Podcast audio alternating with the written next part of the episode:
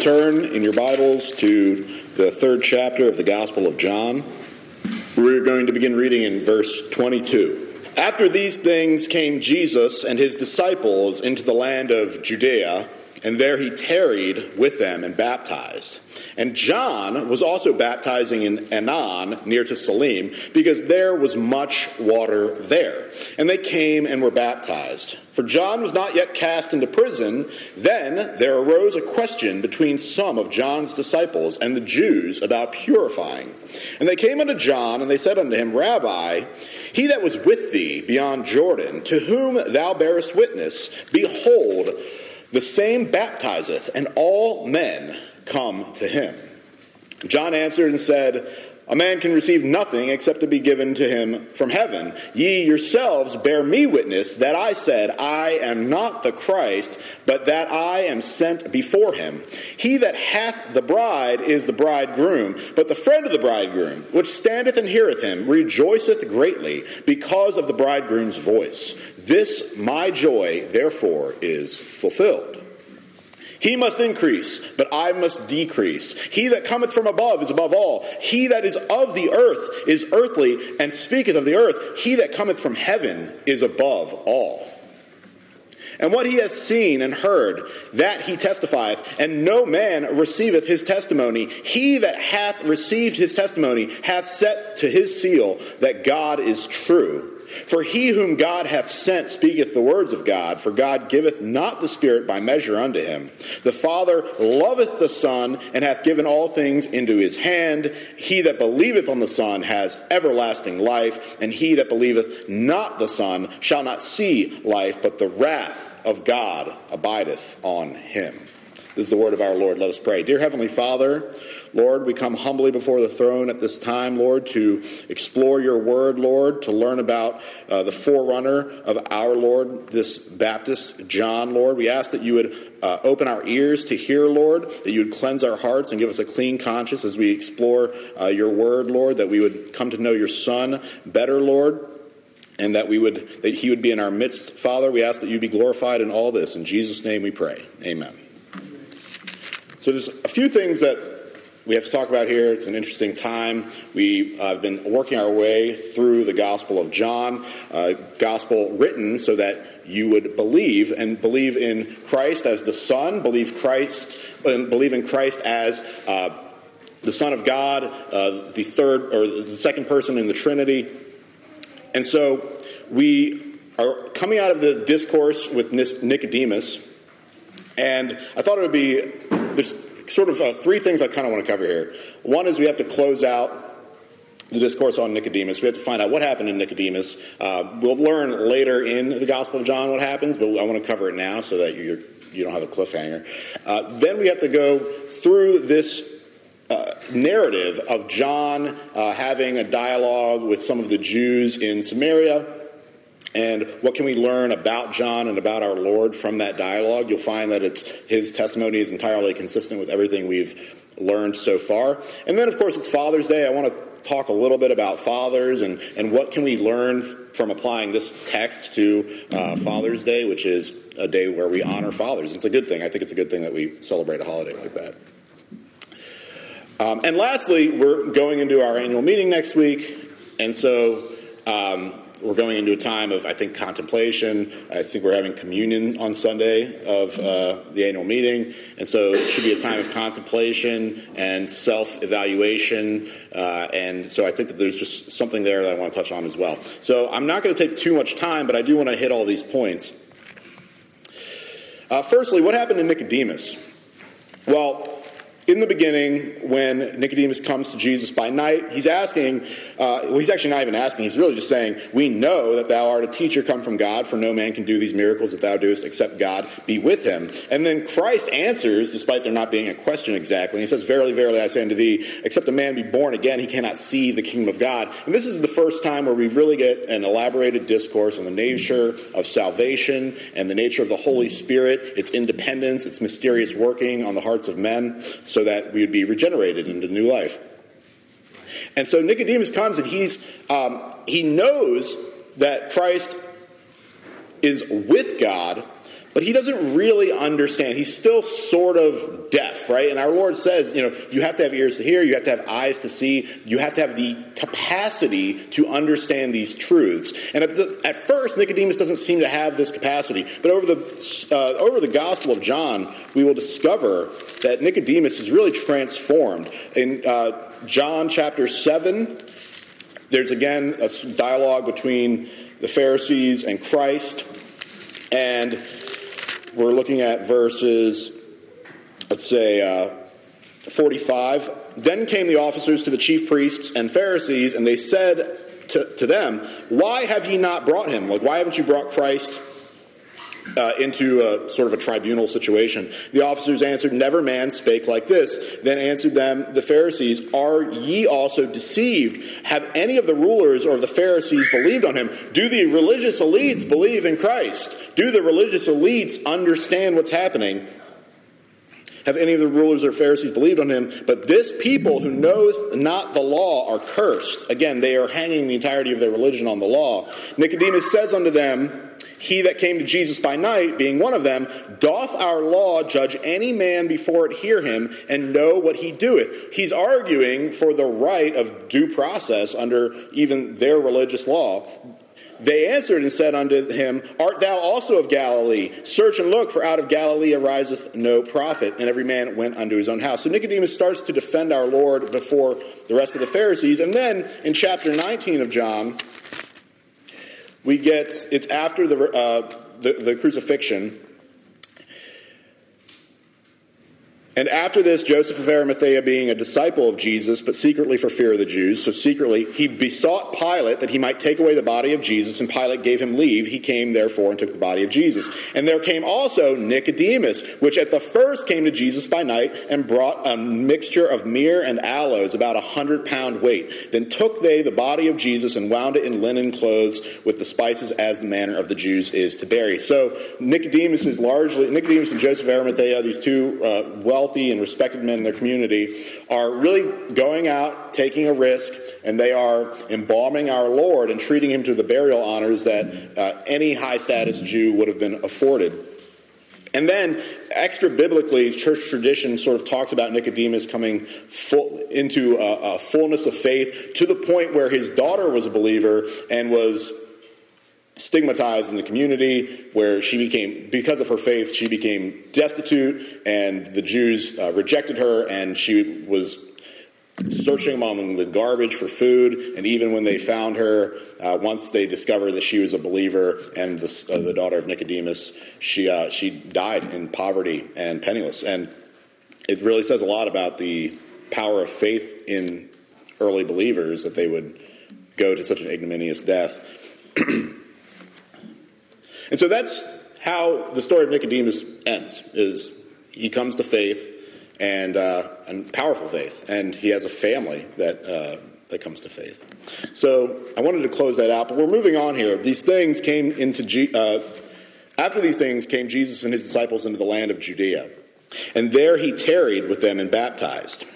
So this is very much reminiscent, this is an echo of what we saw with John where John was initially in this land and he was baptizing, and our Lord even went to him and was baptized. We studied all this in the first few chapters of John.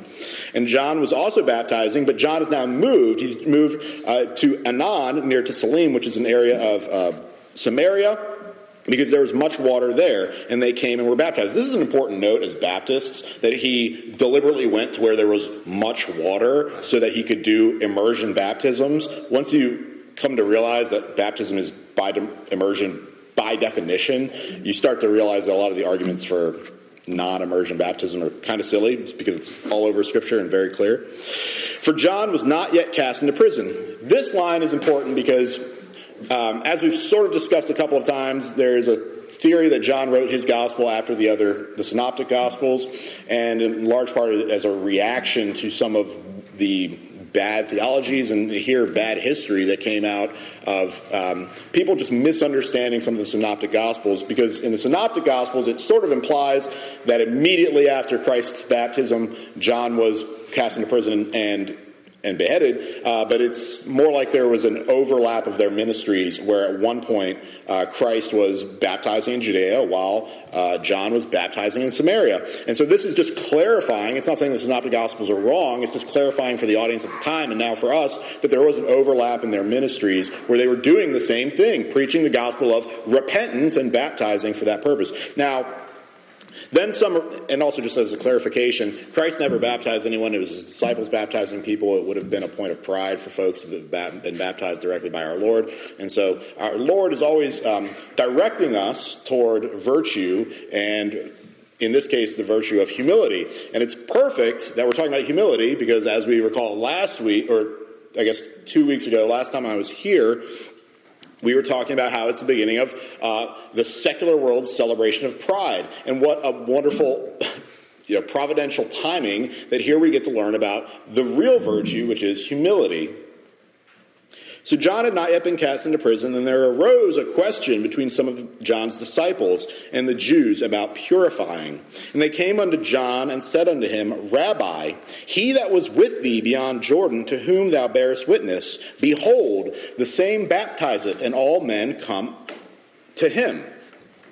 John answered and said, A man can receive nothing except it be given him from heaven. So these Jews come to Christ and they're asking, or I'm sorry, they come to John and they're essentially stirring up a sort of contention between these two cousins. They're saying, Look, what you were doing in Judea, now this Jesus of Nazareth is doing the same thing, and now all the men go to that, go to him. What do you have to say to this? He's kind of like your competition, isn't he? That's he, they're stirring up strife. And John answers and says, A man can receive nothing except it be given to him from heaven. And what is this? He's talking about his own station. He's saying, This has been something given to me. That This is my position to be this forerunner, to be made low in the eyes of God so that the, the, the true Son of God can be lifted up. A man can receive nothing except to be given to him from heaven. This is a real point of humility to understand that all good things come from God. Ye bear, ye yourselves bear me witness that I said, and he said this earlier in the Gospel of John, I am not the Christ, but that I am sent before him. I am the forerunner. I am here to make the way straight. He that hath the bride is the bridegroom. Who's the bride? The bride is the church. But the friend of the bridegroom, which standeth and heareth him, rejoiceth greatly because of the bridegroom's voice. This my joy, therefore, is fulfilled. He's saying, I am not the bridegroom, I am the best man. I'm here to celebrate the bridegroom. I'm here to celebrate the groom and to lift him up, to take his direction. Uh, just like we have best men today, they had best men back then, but they just took weddings much more seriously than we take them. And so you'd have a best man, and as you're storing up wine for this big wedding celebration, as you're making huge preparations for this giant communal gathering over the course of six months or a year, your best man would be the guy who you can delegate tasks to, who's doing communication with the uh, bridal party, all these things. So, this is John's role in the plan of salvation that he is the best man of the bridegroom, which is our Lord, and the bride is, of course, the, Christ, the body of Christ, the church, which is here, the called out assembly, the collective members of the body of Christ, all here together, the church. Beautiful things. He must increase, but I must decrease. He must increase, but I must dis- decrease. This is something I love. My, one of my favorite verses. I, I pray for it constantly. I think we all ought to pray for it constantly. We can see John's posture of submission and humility toward our Lord. He must increase, but I must decrease. This is the it must ought to be a constant refrain in our lives. And we're going to see how this humility is the mark of a Christian who obeys God in all of his laws and all of his commandments. At this point, I think it's probably wise. We ought to turn, we start, should start thinking about fatherhood and asking these questions. You know, what is, when we're honoring our parents, when we're specifically honoring the fathers, what are we called to do here? Now, these are controversial points of doctrine. Um, they ought not be because it just couldn't be more clear. But when you're in the world, they will, they will find, uh, they'll implant ideas. They create a we all have a world view. Okay, so a worldview is like the collection of beliefs and, and, ideas that we hold, and some of them are like deeply seated values, and other things are just peripherals that emerge out of those values. And we all have contradictory views. We're fallen. It's impossible to be perfectly consistent, but consistency and coherence does come from having proper axioms, which are things like, you know, what is, how do you know what is true? So the primitive Baptist knows that the Scripture is the ultimate standard of faith and practice. It is the ultimate standard of truth. All things must be passed through the lens of Scripture, and from that you can test ideas to know whether they're true or not. Test, try the spirits. Do they proclaim God? Jesus Christ came in the flesh. These are the sorts of questions that Scripture encourages to uh, answer. And so, when we're talking about fathers and their role, husbands and their role, we should turn to somewhere like Ephesians chapter 5. He says, Wives, submit yourselves unto your own husbands, as unto the Lord. For the husband is the head of the wife, even as Christ is the head of the church. Right? So, the same way that Christ is the groom and he's married to the church is the same way that wives ought to, uh, the same way that husbands ought to be in relationship to their wives. It's very simple. The way that we as a church treat Christ is the way that wives ought to treat their husbands. Therefore, as the church is subject unto Christ, so let wives be to their own husbands, their own husbands in everything. Not any husband, but your own husband. Husbands, love your wives, even as Christ also loved the church. And so now we're turning it around. Now we're looking at the groom. You're, all, you're called to love your wife as Christ loved the church, which is to say, to die for them if necessary. I think of um, I think it's 1 Corinthians chapter 11, where it says that the, glory, the, the hair is the glory of the wife, but the wife is the glory of the husband. And what does that mean? The glory is like the crown. There's this great image that I've heard, which is that the, the husband is sort of like the foundation of the house, maybe the frame of the house. But the wife is like the art and the furniture and all the things that make the house a home. It's the glory. It's the thing that elevates and escalates and transcends the earthly material concerns. And so if the, so if Christ is like the rock which the temple is built on, and the church is the temple sort of representative of the church, and the rock is representative of the foundation. These are the types of images we get from Scripture to illustrate this relationship. Now I know people will be like, Brother Danny, you're not married. You have no right to talk about this. Well, I'm not talking about it. I'm just pulling right out of Scripture what it says. You don't have to trust me. You can just trust, trust the Word of God. And you can go read it yourselves, and you'll see that I'm not taking anything out of context or, or positioning it um, unfairly. But I really wanted to talk about that because he must increase, but I must decrease. This is what we're, when we're honoring fathers, we're thinking to ourselves, how can we humble ourselves and raise uh, this person who gave us life and who has protected and provided for us all our lives? How can we raise them up? He that cometh from above is above all. He that is of the earth is earthly and speaketh of the earth. He that cometh from heaven is above all. Again, just making clear this distinction that man in his natural state, man without Christ, is of the earth.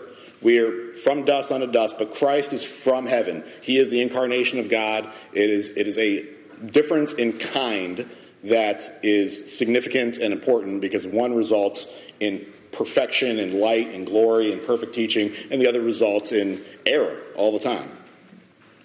And what he hath seen and heard, that he hath testified, and no man receiveth his testimony. He that hath received his testimony hath set to his seal that God is true. This is, a, this is about assurance. This is that you know we know when. Uh, when we have received his testimony, uh, we know that seal is set, that God is true. For he whom God hath sent speaketh the words of God, for God giveth not the Spirit by measure unto him. The Father loves the Son and hath given all things into his hand. This is the point blank statement that God the Father loves God the Son and has given all things. This is about lordship. This is about the ownership and authority over all things, excluding no things that our God the Father has given God the Son. He that believeth on the Son has everlasting life, and he that believeth not the Son shall not see life, but the wrath of God abideth on him. This is the consistency of the teaching between our Lord and his cousin, John the Baptist. John the Baptist is preaching the exact same message that our Lord was preaching to Nicodemus earlier in the chapter. And so you get this really beautiful, harmonious gospel preaching, which is the mark of true believing and true preaching. I want to wrap up um, just on one point, which it might seem like a little bit of a digression, but I hope that it's about humility and the virtue of humility that we've been studying here, which is as we go into this week, prior to our annual meeting and prior to communion, it's meant to be a time of self examination. We ought to be looking at ourselves and seeing that we're fit to take the Lord's Supper and partake of his body and of his blood. And so it will require humility, it will require a lowering of oneself and a submission of oneself to examine oneself in the light of the truth, which is our Lord. And so, as we go through this week, you need to be in the Word, and you need to be applying this standard, this rule, this um, justifying measurement against yourself. Be looking towards our Lord, be examining his behavior and his posture towards God the Father, and be applying that standard to yourself in self examination. And what you will find is obviously that you're lacking, that you're crooked, that you have the heart of a fallen man, just like my, me and just like all men, that we are totally depraved and utterly uh, incapable of saving ourselves. And then when you study this chapter that we have been slowly making our way through, and we're, we're going to come back to this exact same text the next time I'm here because I can't do it all in 20 minutes, obviously. Um, but you will understand the grace that is required from God, the, the forgiveness, the, the um, love that is required from God to send His only begotten Son, His unique Son, to die for your sins. And what that really entails that someone perfect was loaded up, burdened with the accumulation of all of man's sin, so that you, a called out assembly, could be lifted up and judged by God as if you were Him. What a blessing it is. Let's pray. Dear Heavenly Father, Lord, we're so grateful for this time that we've had together, Lord. We're so grateful for your word and its instruction, Lord. Father, we just ask that we'd be um, humbled this week, Lord, that we would uh, uh, see you clearly, that you would be in our midst for the rest of the service and for the rest of the week, Lord, that we would uh, just see you clearly, Lord, that we would be compared to that perfect standard, Lord, and that we would um, be brought near to you, Lord, um, by the washing away of our sins, by the cleansing of our consciousness, Lord. Just make us more like your Son, Jesus Christ, who is the express image of your person. Father, we just ask to be conformed to his image, and we ask that he be glorified and that you be glorified and that your will be done here on earth as it is in heaven, Lord. We ask all this in the name of Jesus Christ, our Lord and Savior. Amen. Appreciate the good message that Brother Danny has brought forth, and also want to encourage you, in addition to what Brother Danny said about preparing our hearts for the uh, meeting and the uh, fellowship and the communion this next week, I want to encourage you in, in a couple of different ways. Number one, to adjust your schedules to be here and to try to be here in time to start the song service. We've got a lot of visitors coming, and it's a great blessing when folks are here, when, um, when we are here to encourage them in beginning the song service.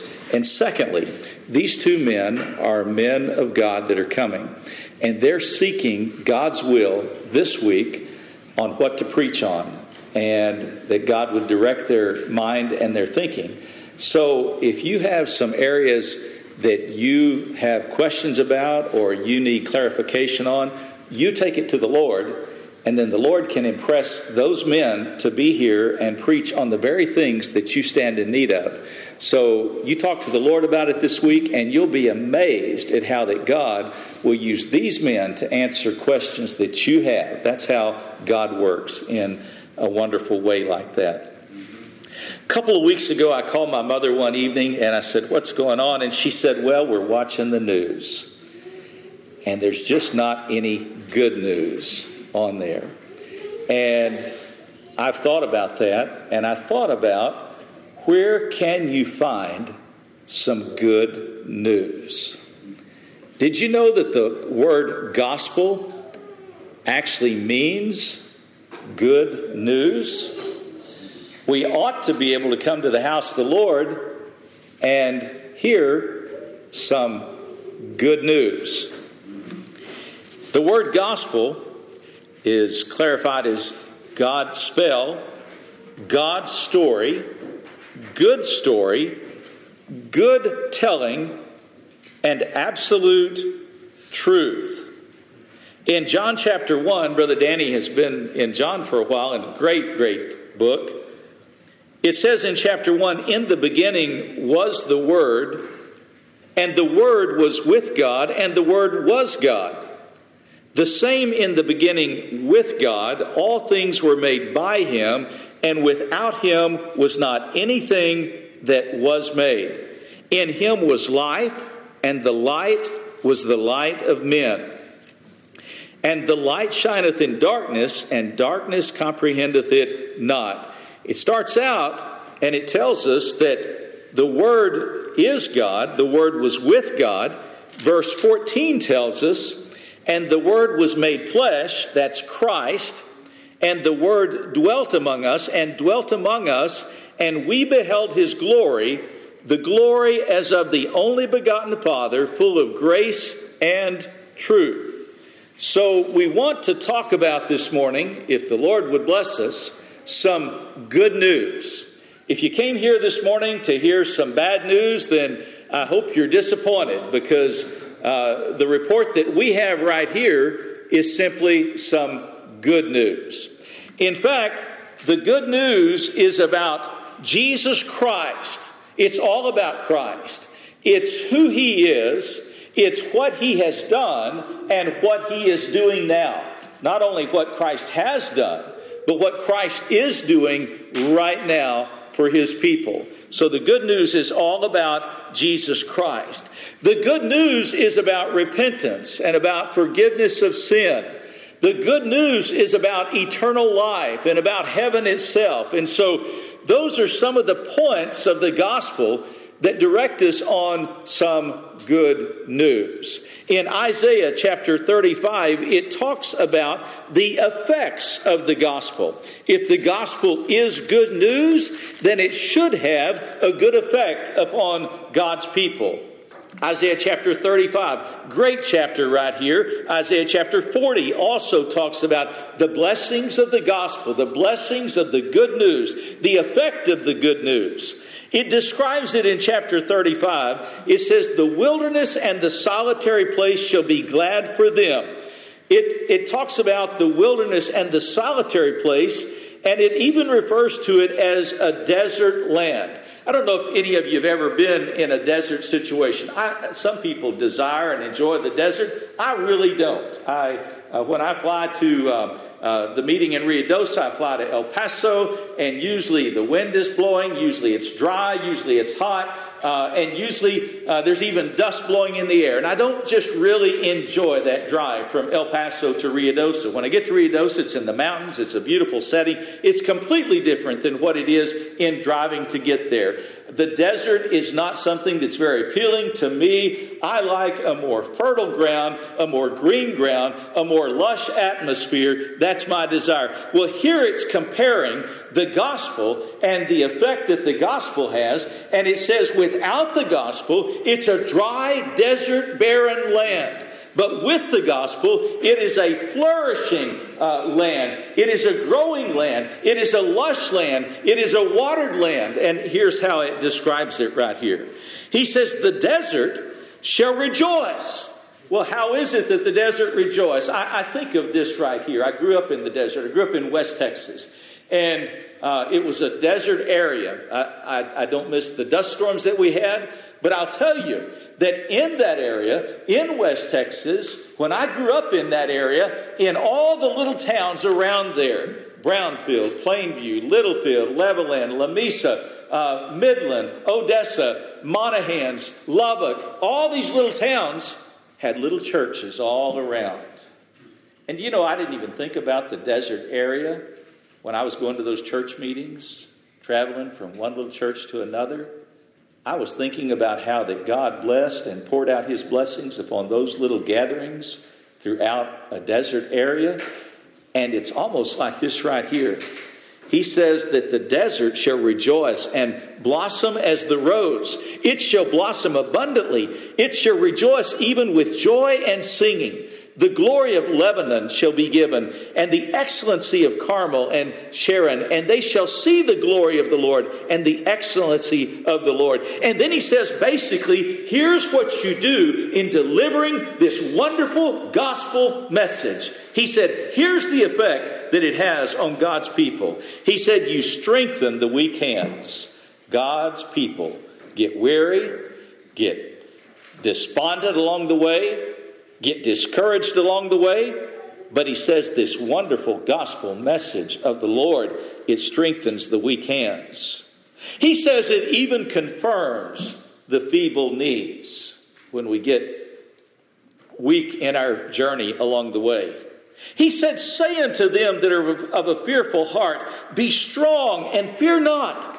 Behold, your God will come with vengeance. Your God will come with a recompense. He will come and save you. He says to those that are of a fearful heart, He said, You have a message to encourage them to be strong, not in themselves, but in the Lord. Your strength is in the Lord. says God will be your recompense. He will come and save you. He says, Then the eyes of the blind shall be opened, and the ears of the deaf shall be unstopped. He says, Then shall the lame man leap as an hart, and the tongue of the dumb sing. He's basically describing the effects of the gospel on an individual. He said, It's almost as if a lame man, when he hears the blessings of the gospel and it impacts his life, it says, The lame man will leap as an hart. It says, For in the wilderness, waters will break out and streams in the desert. And the parched ground shall become a pool of springs of water. It comes down and, and uh, it, it, it continues on down. The last verse I love, love in this chapter right here. And the ransomed of the Lord, that means those that the Lord has purchased and bought and paid for with the price.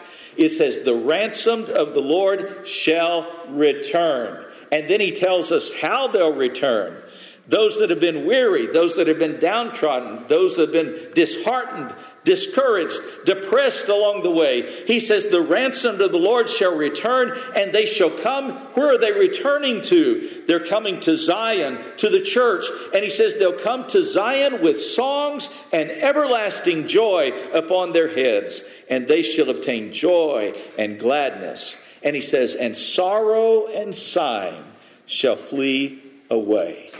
That's the effect that Isaiah says that the gospel has on an individual, the impact that it has. He says they'll return unto Zion, they'll come with joy, they'll have joy and gladness, and sorrow and sighing shall flee away. So the next one we'll look at is in Isaiah chapter 40. Isaiah chapter 40. Another message of encouragement to God's people. I love how it starts out. Love how this starts out. Comfort ye, comfort ye, my people. Love this. He says, Comfort ye, comfort ye, my people, saith your God. Speak ye comfortably unto Jerusalem, and cry unto her that her warfare is accomplished. What's the message that's proclaimed right here of the gospel? It's a message of comfort.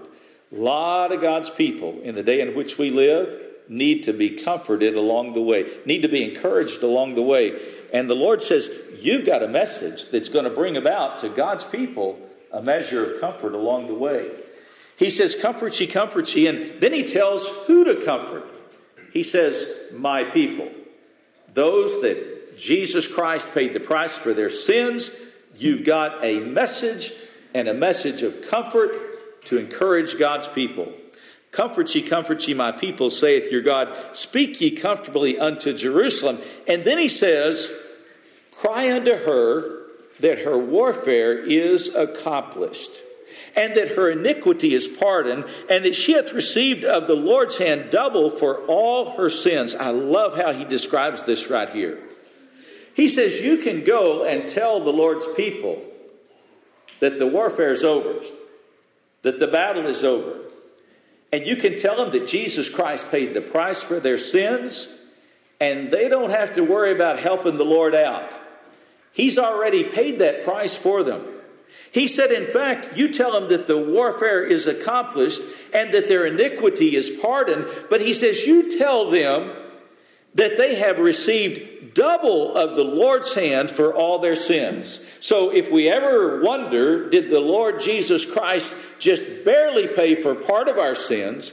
Did he pay for some of our sins? Did he pay for our sins to make part of the way for us and we have to make the rest of the way? He says, No, you can go and tell the Lord's people that the Lord Jesus Christ has not just barely paid for their sins or adequately paid for their sins, but the Lord Jesus Christ has paid double for their sins.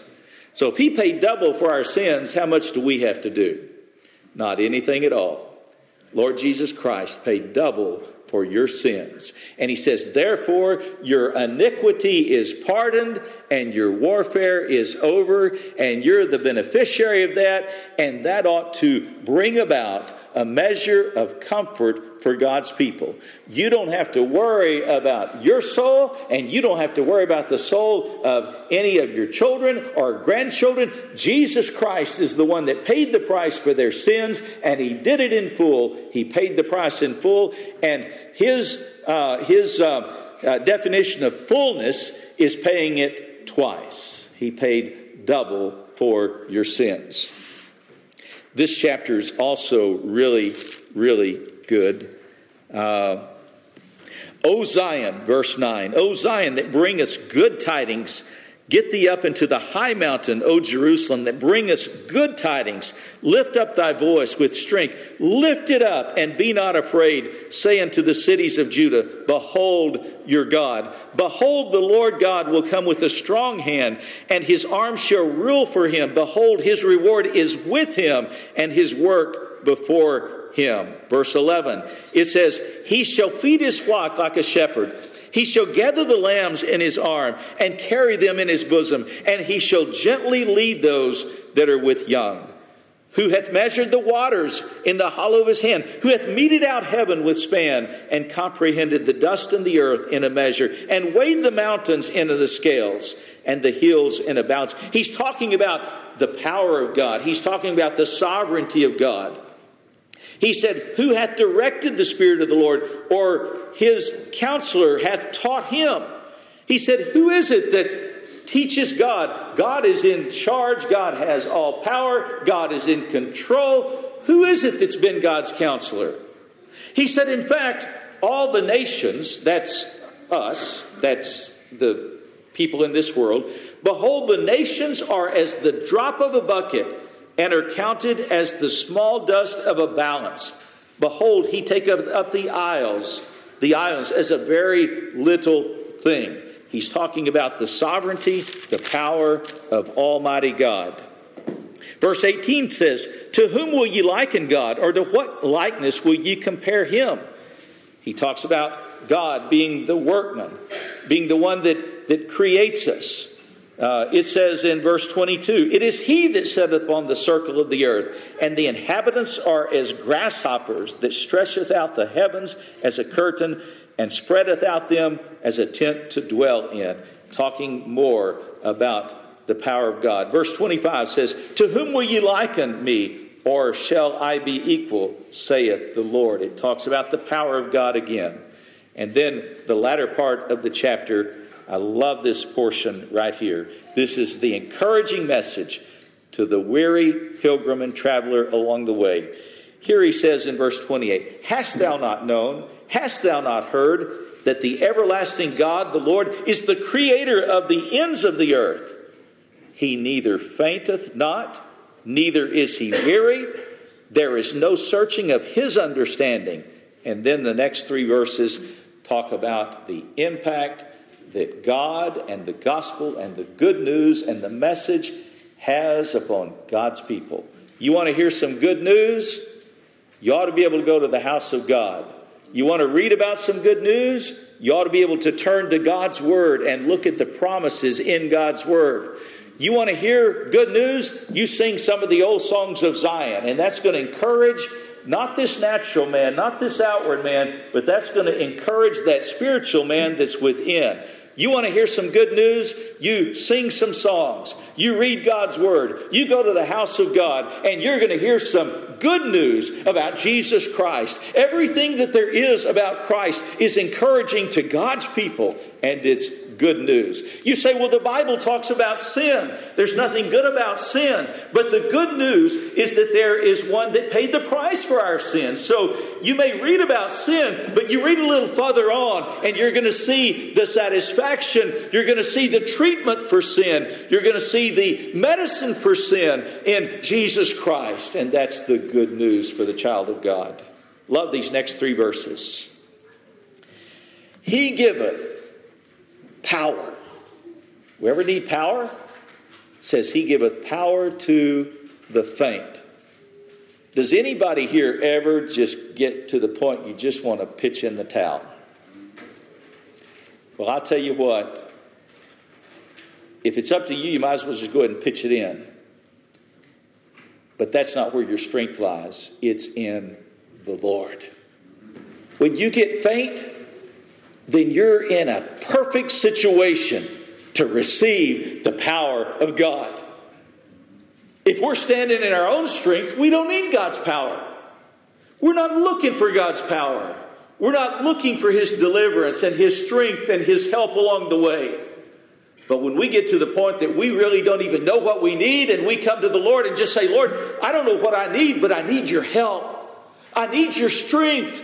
I need your help right now it says he gives power to those that are just about ready to give up and to pitch in the towel and ready to faint along the way. He giveth power to the faint. And to them that hath no might. You ever deal with depression? Hope you don't. Hope you don't. But if you deal with depression, it all of a sudden it sucks the might out of you you don't even want to get out of bed, but you just want to pull the covers up a little bit higher over you. He says to the individual that hath no might, what's he in need of? He's in need of the Lord increasing his strength. He's not in need of getting stronger himself, but he's in need of the Lord increasing his strength. And he says right here, He giveth power to the faint, He giveth to them that hath no might. It says, He increaseth, increaseth their strength. Even the youth shall faint and be weary. That's rare that you would see somebody in their youth that would faint and be weary. You know, when I think about a young person and their strength, uh, one of the images that pops into my mind immediately is Bray. We had a situation out here that uh, Bray will remember this even better than, than I will in, uh, in detail. But we had a situation out here and that uh, uh, I believe the way I remember it, uh, par- I'd, backed up the car and uh, it was on an incline out here. Bray will remember it. And um, I didn't put it in park. Somehow it got in neutral. I guess I put it there and, and ended up in neutral. And uh, the car starts rolling down the driveway. And Bray just walks over to the front of it and he just sort of puts his hand on it like that. And I mean, it was almost like magic. It stopped. What I couldn't see is that there were about three men behind that had grabbed the back of the car that were holding on to it. So when I think about strength, I think about Bray just walking over and putting his hand on there. And I thought, wow. Mark Humes had one, and I think Luke's uh, probably the beneficiary of this. Luke was about maybe three or four years old, and they were living in the country. And Mark knew that there was this tree that was rotten down at the bottom. Your dad, and I believe Luke was just a little fella, maybe three, four years old, and Mark knew this tree was rotten down at the bottom. It was a big tree. How big? Big. And Brother Mark knew that it was rotten, but Luke didn't. And Mark walks over to that tree and just pushes it over. And Luke went, Wow. That's what you normally think about when you think about young folks and their strength. But he says that right here, that even the young folks might become weary in the way. But he says they could even, the young men could utterly fall. He says if we're standing in our natural strength, he said that's a very likely possibility, even if we're young. But he says, those that wait on the Lord. That's young folks, that's the Brays and Lukes, and that's the rest of us that are much older. He says, Those that wait upon the Lord, that the Lord is going to be the one that renews their strength. And they shall mount up with wings as eagles, and they shall run and not be weary, and they shall walk and not faint. Their strength, whether you're young, whether you're old, whether you're in between, your strength is in the Lord. That's where you'll find it. That's what he's talking about right there. That is the gospel message. Just one or two more points to mention right here that's really, really good. Some more good news. More good news. You, can go home and read this yourself. Uh, Hebrews chapter 4. Seeing then that we have a great high priest that is passed into the heavens, Jesus the Son of God, let us hold fast our profession. He says this is something that's going to encourage you right now. He says, For we have not an high priest which cannot be touched with the feelings of our infirmities. If I'm I'm glad I didn't write the Bible, but if I did, I would have taken out those two double negatives and just made it a positive. It was kind of hard for me to figure that out, but basically, what he's saying right here is that we do have a high priest that is touched with the feelings of our infirmities and in all points tempted like as we are without sin. He's saying Jesus Christ, who was tempted in all points, yet he knew no sin. But he says he was tempted in all points, and I think that's important because when we're tempted, then we're reminded that Jesus Christ was tempted as well, yet without sin.